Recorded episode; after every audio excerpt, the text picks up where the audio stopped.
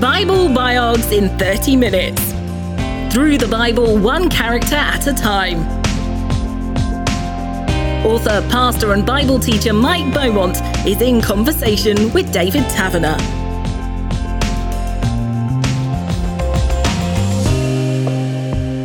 In this episode, we're looking at the life of Esther. You can read Esther's story from Esther chapter 1. I think you need to give us a bit of context, Mike. Uh, when did she live? What was going on in the world at that time? Hmm. Well, Esther's story is one of those that is not set in Israel, which is where most of the story happens, of course, in the Bible. Uh, her story is set in Persia. So, how on earth did she end up there? Well, a quick recap. When Judah had continued to disobey God and refused to respond to him, and the prophets that said, if we don't repent and change, the same thing will happen to us that happened to the northern tribe of Israel. We'll be exiled. And the people had said, no, no, no, we've got the temple, we'll be fine. And they refused to change despite all the prophets' calls. So eventually, God did send this second great empire. Assyria had conquered the northern tribes. Now Babylon has taken over from Assyria and conquered the southern nation of Judah and took God's people into exile. There were a couple of mini exiles where they took some of the leaders, but most were taken in 586 BC, exiled a thousand miles away and settled in cities within the, the Babylonian Empire and allowed to keep their identity. Now, one of those, interestingly, was Susa, which is where this story is settled. Jeremiah had said that after 70 years in exile, God would allow his people to go home.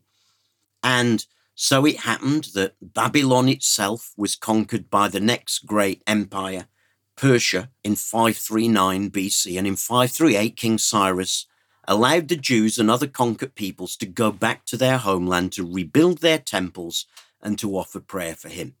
Now, not everybody rushed back. Many had settled into life. They got homes, they got jobs, they got schools for the kids. They weren't eager to go back. Only about 50,000 or so went back with that first return and rebuilt the temple, encouraged by Haggai and Zechariah to get it completed. And then there's there's a gap between that 516 when the temple was completed to 458 when Ezra goes back with a second wave. And the story of Esther fits into that gap.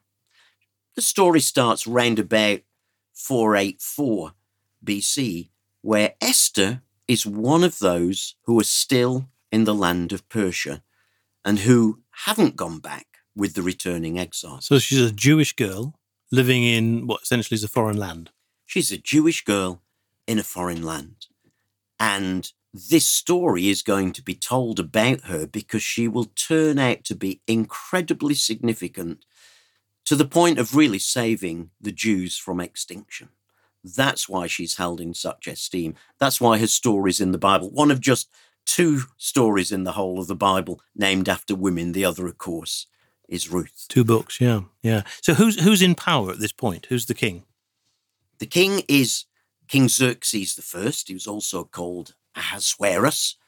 And like most of the Persian kings, you know, he knew what he wanted and he was pretty tough with his requirements, even to the level of his own wife. And the story starts us off in, in chapter one, where the king wants to give a great banquet for all the people in his empire. And obviously, like politicians today, they want it to look good. They want all the dignitaries and the finery brought out and so on. So he has all the very best stuff done for this really, really special banquet where he wants to put on a show. And then on the seventh day of the feast, where did you get that? It'd been a seven day festival. That's quite a party. Yeah, there must have been a lot of food and a lot of drink there, didn't there? And on the seventh day, he sends for his queen to come.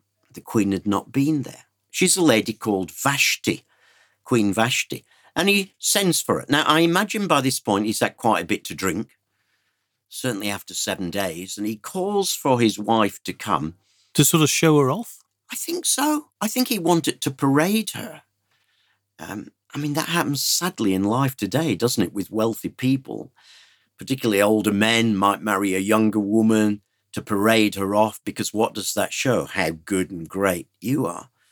And Queen Vashti just refuses to be paraded hmm. and shown off.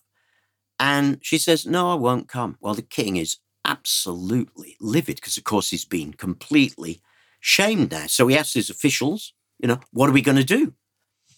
And they look at all their law books and everything and they say, Well, it seems to us that the law of the Medes and the Persians, as they used to call it, says that she must never be allowed back in your presence again. Her punishment must be that she is to be completely banished from your presence. Why, Your Majesty?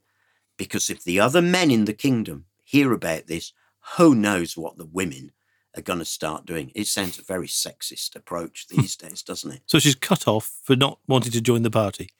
Absolutely. And she's cut off and forbidden from entering the royal presence anymore. In other words, she's deposed as the queen. She's removed. So he has no queen anymore. No, which means there's a little gap at the top that he could really do with filling. And how does he do that? Well, he does it in an interesting way. He, he has the sort of equivalent of a beauty contest. Um, it's an early Miss World sort of thing that he does. And uh, his attendants, his advisors say to him, you know, let us search the empire to find some beautiful young virgins for the king and and then you know we can work on these and get them presented and and we'll bring them to you and whichever one pleases you most you could make her the queen so the king thinks well that sounds like a good idea let's do it so they do And so this is where Esther comes in. this is where esther comes in because uh, at that time there's a, a jewish guy who happens to be the cousin of esther who knows and has learned about all that's going on. And he's got this really good looking young cousin called Esther. Now, he'd actually adopted her because she was an orphan. What's his name? He was called Mordecai. And Mordecai had adopted his cousin, presumably as an orphan, and raised her as his own daughter. So, really, she was as good as his daughter. And uh, I think he realizes that there's an opportunity to be made here. Now, where that came from, was it God? Was it him? Do you know what? We just don't know. It's really interesting that in this book, we don't get a mention of God's name, Not once. not once. But it's clear God's at work behind the scenes, particularly on behalf of his people. So, um, because the king's decree, Esther, along with a whole bunch of other young women, is brought along to the harem and they begin the sort of uh, beauty transformation process of preparing these young women. And you know, it's so easy for us to read that she's brought to the harem.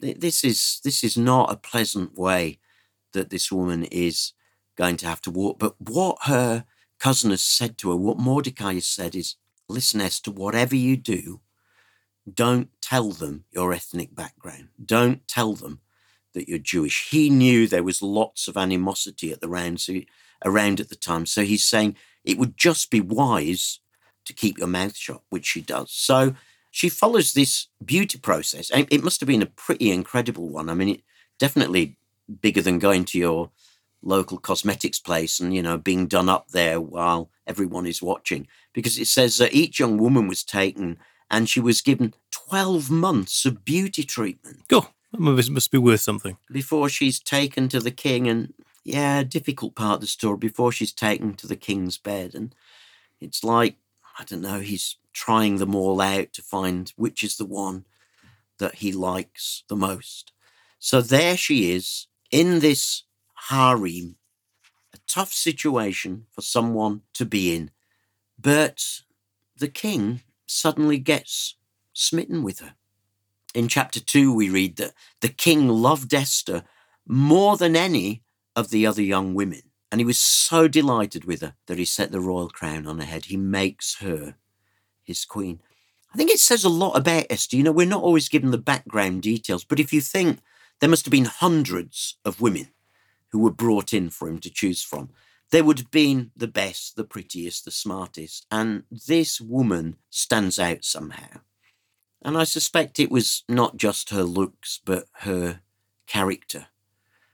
And she uses that now to find a significant place that is going to be used to ultimately save the Jewish people. But you know, it was at considerable cost to herself. And sometimes serving God's people costs us. It's not always comfortable, it's not always easy. And it, it certainly wasn't for her. So she finds herself queen. What sort of world was that palace, that, that court? Oh, it would have been incredible. I mean, the Persian palaces were some of the finest that the world has ever known. It would have been splendid the rooms, the furnishings, the food, the drink, the servants. Suddenly, you know, she's whisked out of this little Jewish home somewhere to be in a fabulous royal palace. But remember, at a huge cost to herself. Because nobody knew she was a Jewess. Not at all. And the story says that she continued to keep her family background and nationality a secret. So clearly, at this time, though we're not told about it yet, clearly there was a lot of anti Jewish feeling, anti Semitic feeling, we might say, today. Interestingly, that sort of stuff still hangs around at times, doesn't it? And can still be as poisonous as it would have been in those days. So she's told to keep it quiet. And I, I think Mordecai must have done that because he could see something coming out of this. I, I don't think he knew all the details of what was going to come here, but it's like he wanted someone on the inside because he knew something was coming. And I, I think there must have been sights and sounds and smells of things happening, as it were, that he had picked up. There were sort of enemies in the shadows. Yes, and it's not long before they come out of those shadows because um, chapter 3 tells us about um, a man called Haman. He's an Agagite. He comes from Agag. And he's there serving the king as one of his officials, but for some reason, Haman is profoundly anti Jewish. He just hates them, as we see many times in history. He really dislikes them, and he's looking, I think, for an opportunity for this to happen. And he's he's certainly very full of himself. Chapter three tells us that all the king's officials would bow down before Haman to show him respect whenever he passed by, because the king had commanded it. So Clearly, this is a key man for the king. Hmm. And who said, whenever Haman passes by, you're all to bow down. But here's an interesting verse. But Mordecai refused to bow down or show him respect. We're not told why here, but again, was it because of this background story of the hatred of the Jews? And so this is going to come to conflict because uh, Haman is not a man to put up with people who do not give him the sort of respect that he feels he deserves. And so we read that when Haman saw Mordecai wouldn't bow down or show him respect, he was filled with rage. And listen, he had learned of Mordecai's nationality, so he knew it. He knew that he was a Jew. So he decided it was not enough to lay hands on Mordecai alone. Instead, he looked for a way to destroy all the Jews throughout the entire empire of Xerxes. Now, reflect on that for a moment. The entire empire. So, this was not just about getting rid of our friend Mordecai. It was not just about getting rid of Jews in Susa. This was about a determination to get rid of Jews across the whole of the empire. And that would, of course, have stretched right back to Jerusalem itself, which was still a part of the Persian Empire. So, this really is an attempt at absolute obliteration of the Jewish race. Would we call that ethnic cleansing nowadays? We would, wouldn't we? And we know it's not that long ago in European history that there was an attempt to do exactly that. Here is an expression of that, but on a vast, vast scale that is about to be thwarted. So this man's life is driven by hate, as far as we can tell?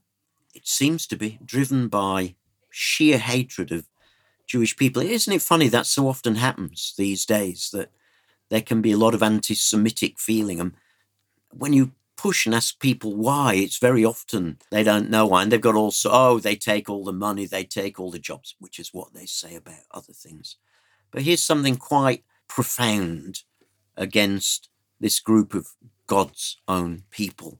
Just sheer hatred of them for who they are. So, what is Haman's plan? How is he going to exterminate the Jews? Well, he needs the king, obviously. This is not something he can do himself. So he approaches the king, approaches King Xerxes, and he, he says, Well, there's a certain race of people uh, scattered across all the provinces of your empire. And here's his accusation who keep themselves separate from everyone else. Clearly, Jewish practices and what they wear often do mark them out as different. And he didn't like that. He wanted everyone to be like him. And he goes on to say their laws are different from those of any other people.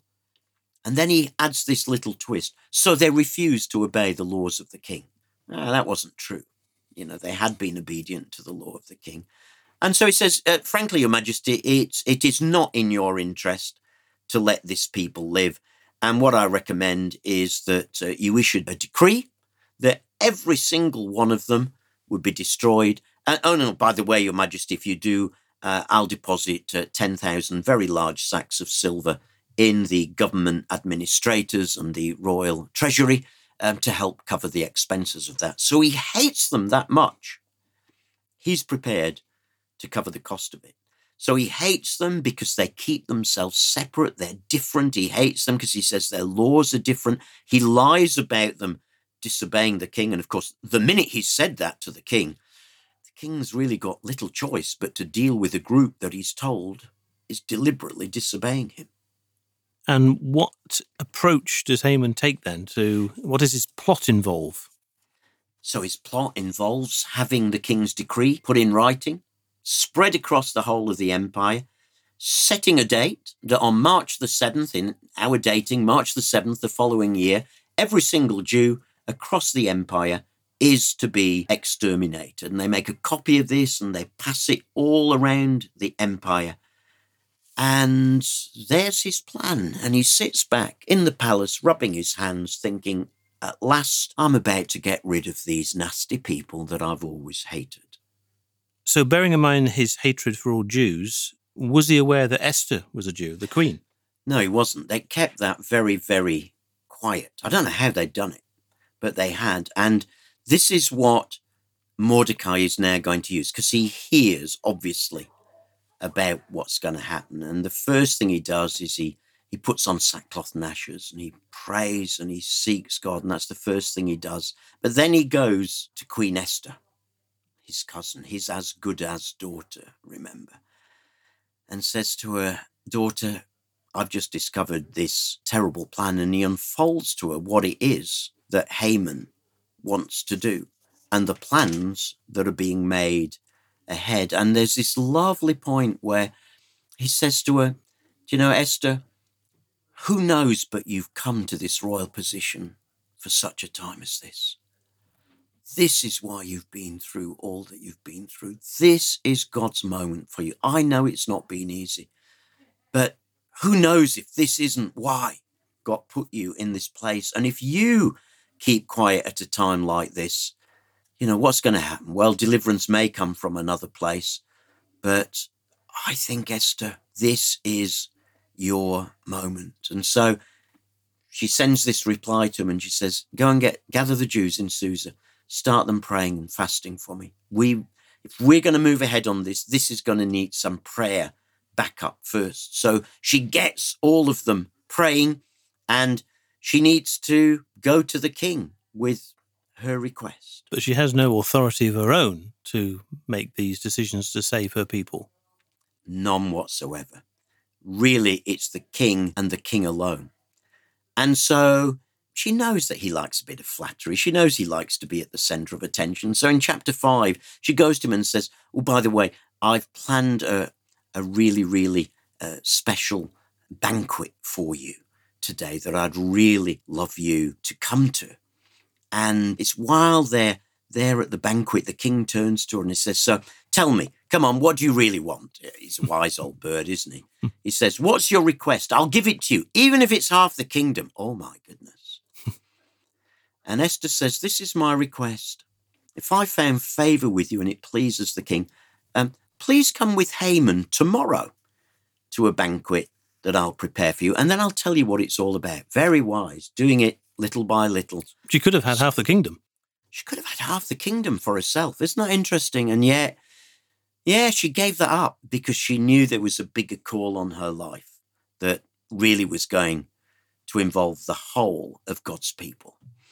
So here she is, she's set up this banquet for the king, and she's specified for you and for Haman. Well, Haman's cock a hoop, isn't he? He just thinking, oh, ah, the queen has invited me at last. I'm being recognized for who I am. So, you know, he gathers all his friends to it and and tells them the queen's invited me to a banquet. I'm the special guest, you know, we're the two big honors. But you know what? All of that's still a bad taste in my mouth as long as I see Mordecai, the Jew, sitting out there. And so it's actually Haman's wife, a lady called Zeresh, and along with his friend says, Do you know what I would do? Set up a sharpened pole 75 feet high. That's pretty tall, isn't it? It is. So a 75 feet high sharpened pole. And when you're at the banquet, ask the king to impale that Jew, Mordecai, on it. Knowing the king would say yes. And Haman goes to bed rubbing his hands that night because not only is about to go to the banquet of a lifetime, he's about, he thinks, to get rid of this man he hates so much. And is that how it turns out? Not at all. In fact, it's going to turn out very different because that night the uh, the king has sleeping trouble, and he he can't get to sleep. And you know, some of us when we can't get to sleep, we might turn on the radio, we might open our Kindle or or whatever it might be, or we might turn on UCB to listen to it. But what he did was he sent for the history books of his reign, which sounds, man, that would send me to sleep as well, isn't it? so he starts reading through the history books, and in these records, he discovers uh, an account of how Mordecai had helped him and exposed a plot in the past, and he'd never been rewarded for it. Hmm. so the king thinks, blow me, I, you know, there's this guy who saved my life once, and I never did anything for him. And so he says to his sentence, you know, what what shall we do for this guy? Because nothing's been done for him. And as it happened, Haman's in the outer court. So they call him in. He's actually coming in to ask for permission to impale Mordecai on the pole the next day. So he comes in thinking, yeah, this is my moment. The king's invited me in. Uh, he wants to honor me. And the king says to him, um, doesn't tell him the name. He said, what, what should be done for a man that I really, really want to honor? And of course, Haman thinks he means him.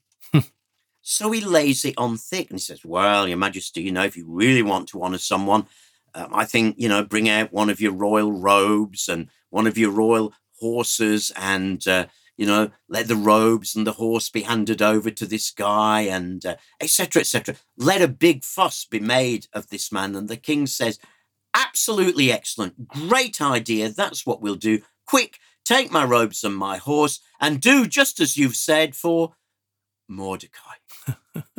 Imagine the look on his face at this point when Haman has to take the very things he's wanted for himself and give to the man whom he planned to impale upon this pole. Talk He's even more livid now, isn't he? Talking about swallowing his pride.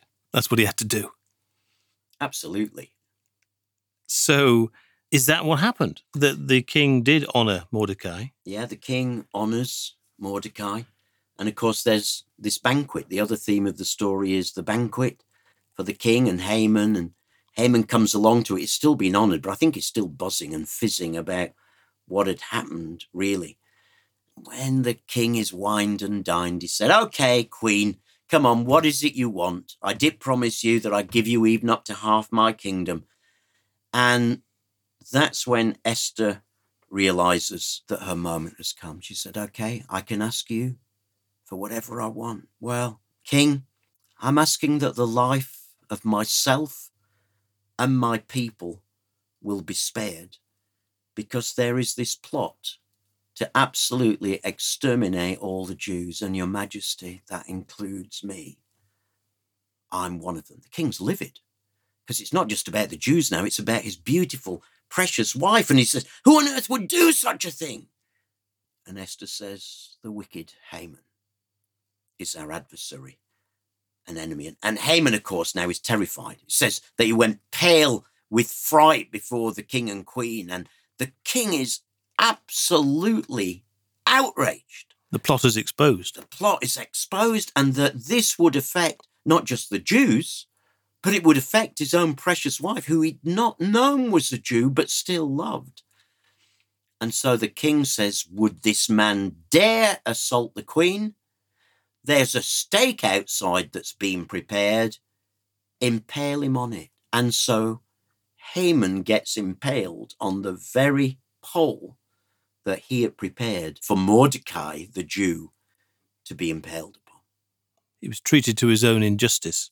Yeah, he got his just deserts. But of course, the story's not over because what about the Jews?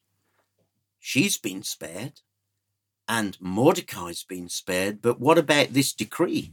And the king can't overrule it because in those days, the law of the Medes and Persians meant laws couldn't be revoked. Once a king had signed a law into being, it was the law. It could not be revoked. So he could not turn round and say, well, I've changed my mind. Let's revoke that. The only way to do it was to issue another law. And so Esther, very wise lady that she is, and she says, King, we, we need a, a solution here.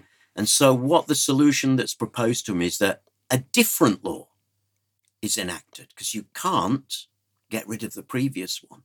And this law says that throughout the empire, any Jew may lawfully take up arms to protect himself and slaughter anyone who comes to kill him.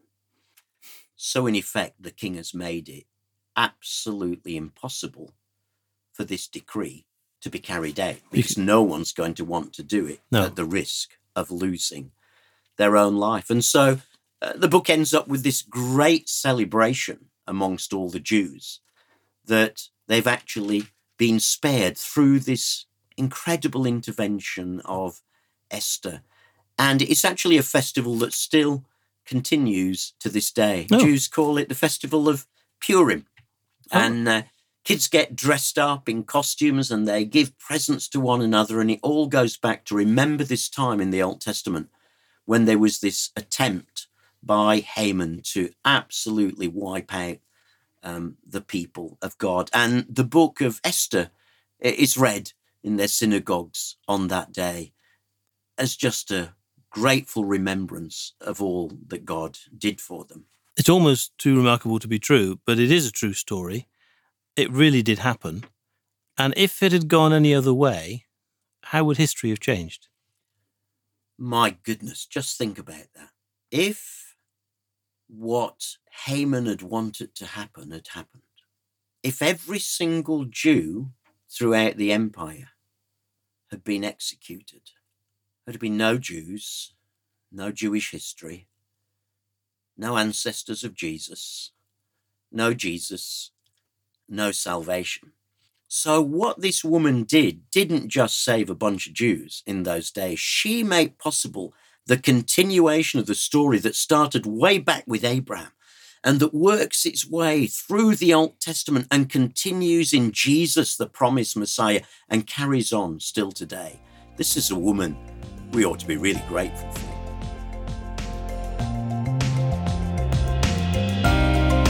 David Taverner was in conversation with Mike Beaumont, who's written about the people of the Bible throughout the Christian Basics Bible. Catch their conversations anytime on the UCB player or with your favourite podcast provider. Just search for Bible Biogs in 30 minutes.